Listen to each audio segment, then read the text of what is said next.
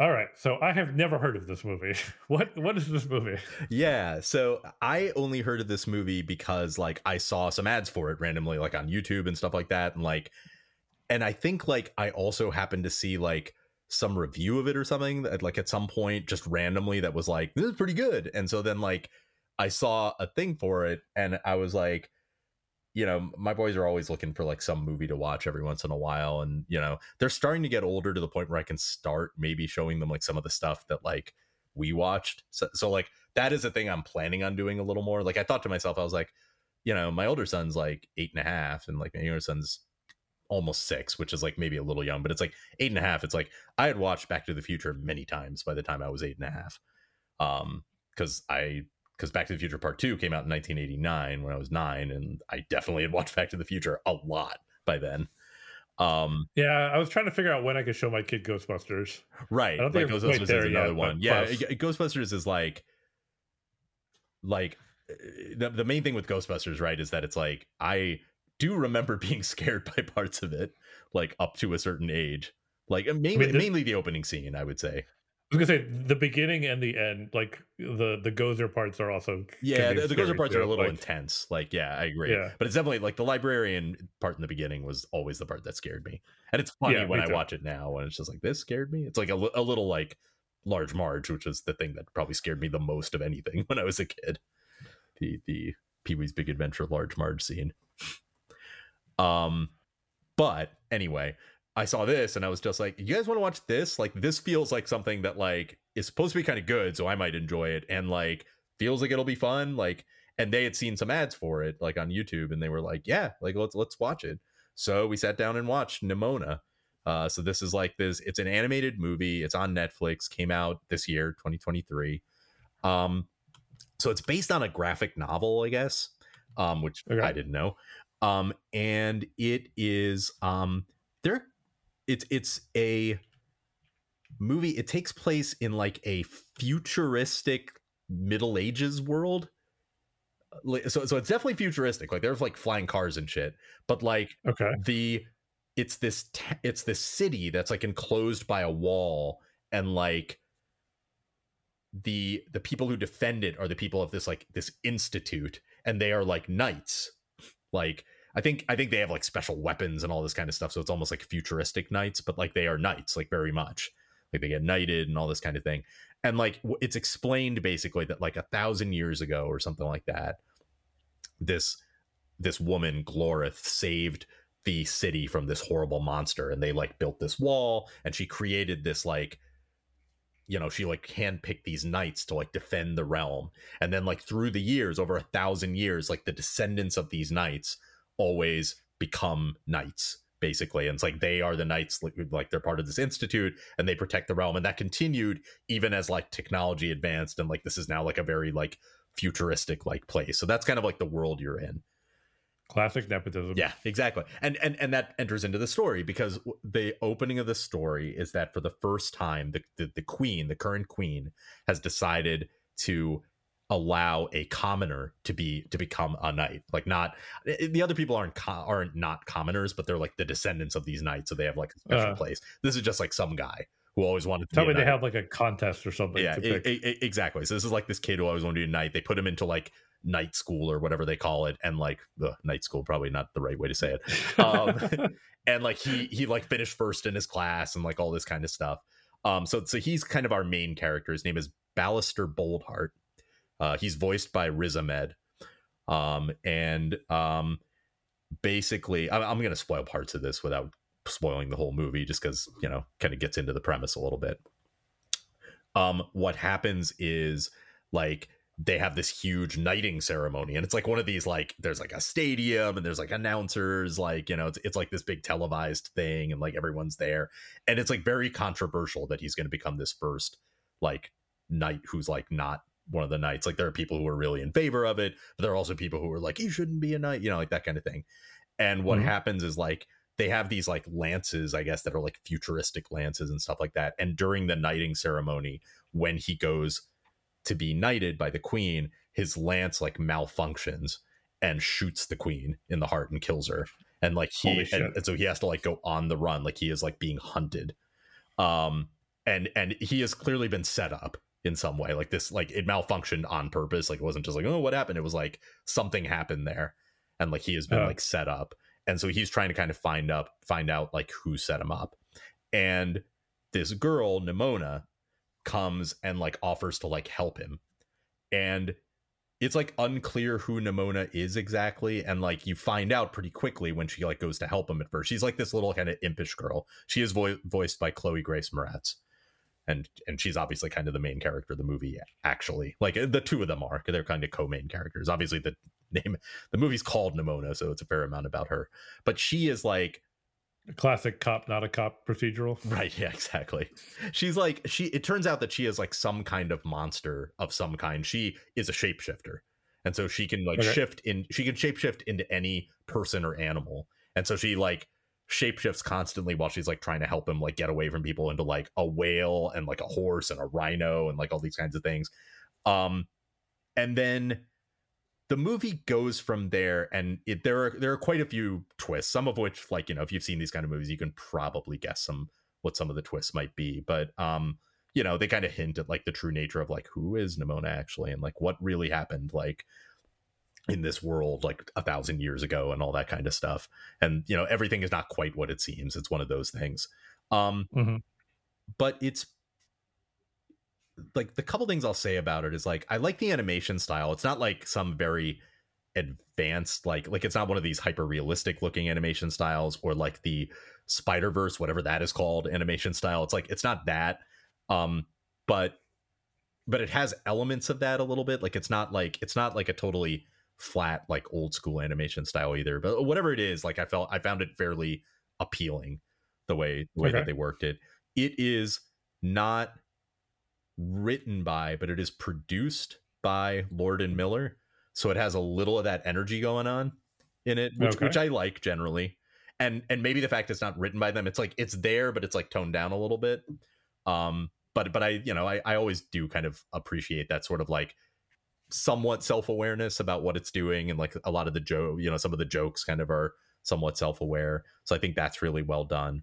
Um, the two things that the movie has that I thought were really interesting. Um, one of them is um, Ballister, our main character, Riz Ahmed. There, he his best friend is like the other, like, is another knight, and he is a knight who is like a direct descendant, not only of just the knights, but he's a direct descendant of Gloreth, that original woman who like created the whole thing. I forget what his name is. His last name is Golden Aubrey. Is it Aubrey? It's like something, and his last name is Golden Loin, which I thought is hilarious. Um, but anyway, he is not only Ballister's best friend, but they are in love with each other, and it is that is played completely like it is never remarked upon beyond the fact that they obviously are like Okay. in love with each other. It is never remarked upon that it's like this is a gay relationship or like that that's weird in any way, shape, or form. And I really like that personally. I I like really appreciated that there was this relationship, the same sex relationship in here, and it was just like it's just a thing. Like it's just there's nothing more to say about it. It's like they that that's just what their relationship is. Um, I don't want to make too big a deal about it, but it's like you don't see that a whole lot, and I like kind of appreciated that it's just like yeah, it's just these two characters and they're in love, and I wondered just for the sake of it, you know, because you know, our kids are young and that kind of thing. I wondered if my kids were going to ask about it or something like that or say something. And like, they didn't say anything, which, you know, either they were just like, they rolled with it or they didn't pick up on it enough or like, did, weren't, you know, thought that when they were like, like, there is literally a scene towards the end where they like tell each other they love each other, um, Mhm. you know, and like hold hands and stuff like that. And it's just like, you know, it's like pretty obvious. Like, like they're, they're not very, they're not ambiguous about it or anything like that. But I like that. Um, It's like let me get let me get on that golden loin. yeah, that's right. I would probably have liked it a little less if they went if they went that way. um, the other thing that I like about this, this is a weird thing to like, I guess, but like, um, this movie like gets pretty. It's it's mostly like I don't want to say lighthearted because I would say like the themes are very um like like there's like very much a theme of like not belonging and like how that feels and you know like searching for like kind of your your people in a way or search searching for a place where you feel welcomed and belonged which now that i think of it like that you know could also be an lgbtq theme if if you wanted Mhm. to make it that way. Although I think it's like even wider than that. Like all of us in some way, shape, or form have probably felt that at some point. Um, but it like it gets to a point where like one of the major characters like basically tries to end their life at one point. It, it's not oh, like jeez. it's done in a certain way, but it is like it is kind of touching and heartbreaking at the same time. And like it is obvious enough that like at the end of the movie after the credits or maybe before the credits they actually like did have a thing saying like if someone you know is like if you or someone you know is like hurting like you know talk to someone like that and and i think they might even have the suicide prevention hotline number or something like that um which seems really dark for like a kids movie but like i don't know. I, I felt like the way they did it like kind of worked. Like you kind of got where it was coming from and it's it sounds like more uh, you know without getting into anything like it it you know it's clear that's what's happening but it's also like it's like enough with I I don't know how to say it, but it's like it, it's not like this character is like putting a gun to their head or something or something or being just like I'm going to end my life now or anything like that. Um, Mhm. but I don't know. I just thought it was interesting. It was like it, the movie was not what I expected in terms of like in terms of some of that stuff that was was going in there. Um, and I kind of appreciated them some kind of like taking some big swings that way. It made for like quite an emotional core in the movie that I wasn't quite expecting. Um, but like those parts of the movie stayed with me a lot more than I thought they would for like some random kids movie that I was watching. And I think maybe maybe some of that comes from the fact that, like I said, it's based on a graphic novel and like that kind of stuff. Like you know, it comes out again like across as like a kids movie, but you know, maybe the graphic novel was not a kids graphic novel exactly, even if it was Mhm. maybe and like even if maybe the uh the the illustrations are that way, it's like, you know, this might have always been intended to be more of like a young adult thing or something like that. What did your What did your kids think of it? They liked it. They they they liked it a lot. They were like very engrossed. And we watched it over two days because it was like kind of late, and so we had to like pause about halfway in and then and then finish it the next day. But they were like very eager to finish it and uh and watch it. And we took you know we I didn't engage them too much, not because I was trying to avoid it, but I just didn't engage them too much on like some of the heavier stuff that we just talked about. I did ask them you know Yeah. stuff like you know, what was your favorite part? Like who were your favorite characters? Like what do you think when they did this or did that? That kind of thing. And they were like very much into it. I don't know how much it stayed with them. Like I think if I asked them now, like I don't know if they'd be like, "Yeah, I remember that movie." They'd be like, "Yeah, kind of." Like they have a tendency to be that way sometimes. Where you ask them, it's like, "What was it? Like you remember this movie?" And it's like, "I guess." And it's like, "How do you not remember this?" Um, I feel that way. Like I asked them about like Paw Patrol the other day, and they were like, "Yeah, kind of." And it's like, dude, I remember everything about Paw Patrol, like against my will, but I remember it because you watched nothing but Paw Patrol for two years. Uh, And it's like there are so many things like that. Yeah, where it like, annoys me that you don't remember it because I have to Yeah. remember it for some reason. yeah, the goddamn miraculous ladybug is burned into my brain. Yeah. but like you can't remember anything about it. yeah yeah exactly so anyway this is one that i'm you know i'm i'm not i'm i'm happier to have in in my brain. Um yeah i thought it was uh i thought it was pretty cool and, and pretty well done. Voice voice cast was very good. I i always like movies where i mean we've talked about this before for like voice casts where it's like the voice cast seems like a little bit like it's like yeah like you like you have people here who like kind of fit the characters not like just some famous person where it's like let's get them to be in a movie as, That's as the voice of this. casting. Yeah, yeah. yeah. I can't remember. We talked about this for something recently, uh, in in an episode where all three of us were there, and we were like, why would they ha- have this person be the voice of of of this? And like Willie was like, yeah, to get people. And oh, it was, it was uh uh Chris Pratt being Mario. That's that's that's that's, Oh yeah. that's what we were talking about for the Super Mario Brothers movie. Yeah. And, and like kind of talking about how like almost none of the characters in that it was like why like why get these people when they don't sound anything like themselves or like don't do anything like like why is Keegan Michael Key Toad like they're like talking about that like this I felt like it was like yeah it's like I kind of like these characters like like they're very it's very clearly those characters and like I think Chloe Grace Moretz like she can have sort of that manic energy that like Nimona has. Like, you know, it's like you think Hmm. back to like Hit Girl and Kick Ass, which there is a Hit Girl reference in this movie, which is like there's one point where they're like basically beating up all these bad guys, and in the background they play the same music that they play when Hit Girl is introduced in Kick Ass, which I don't remember much about Kick Ass, but for some reason I remember that scene very well and that music very well. And like Uh-huh. during the movie, I was like, isn't this like the same music from Kick Ass? And then I looked it up later. It's like, it was. All right. So um and you know and like they animate the people to look like I don't know if they I'm I'm assuming they did not look like this always because like the Riz Ahmed character like looks a fair amount like Riz Ahmed. And it's like I have to think that it's like, yeah, they like animated this character to look like him. I noticed that. I looked up the IMDb entry and I saw the poster. and I Yeah, was and like, it's like this guy looks like, looks like yeah, Yeah. exactly. Yeah.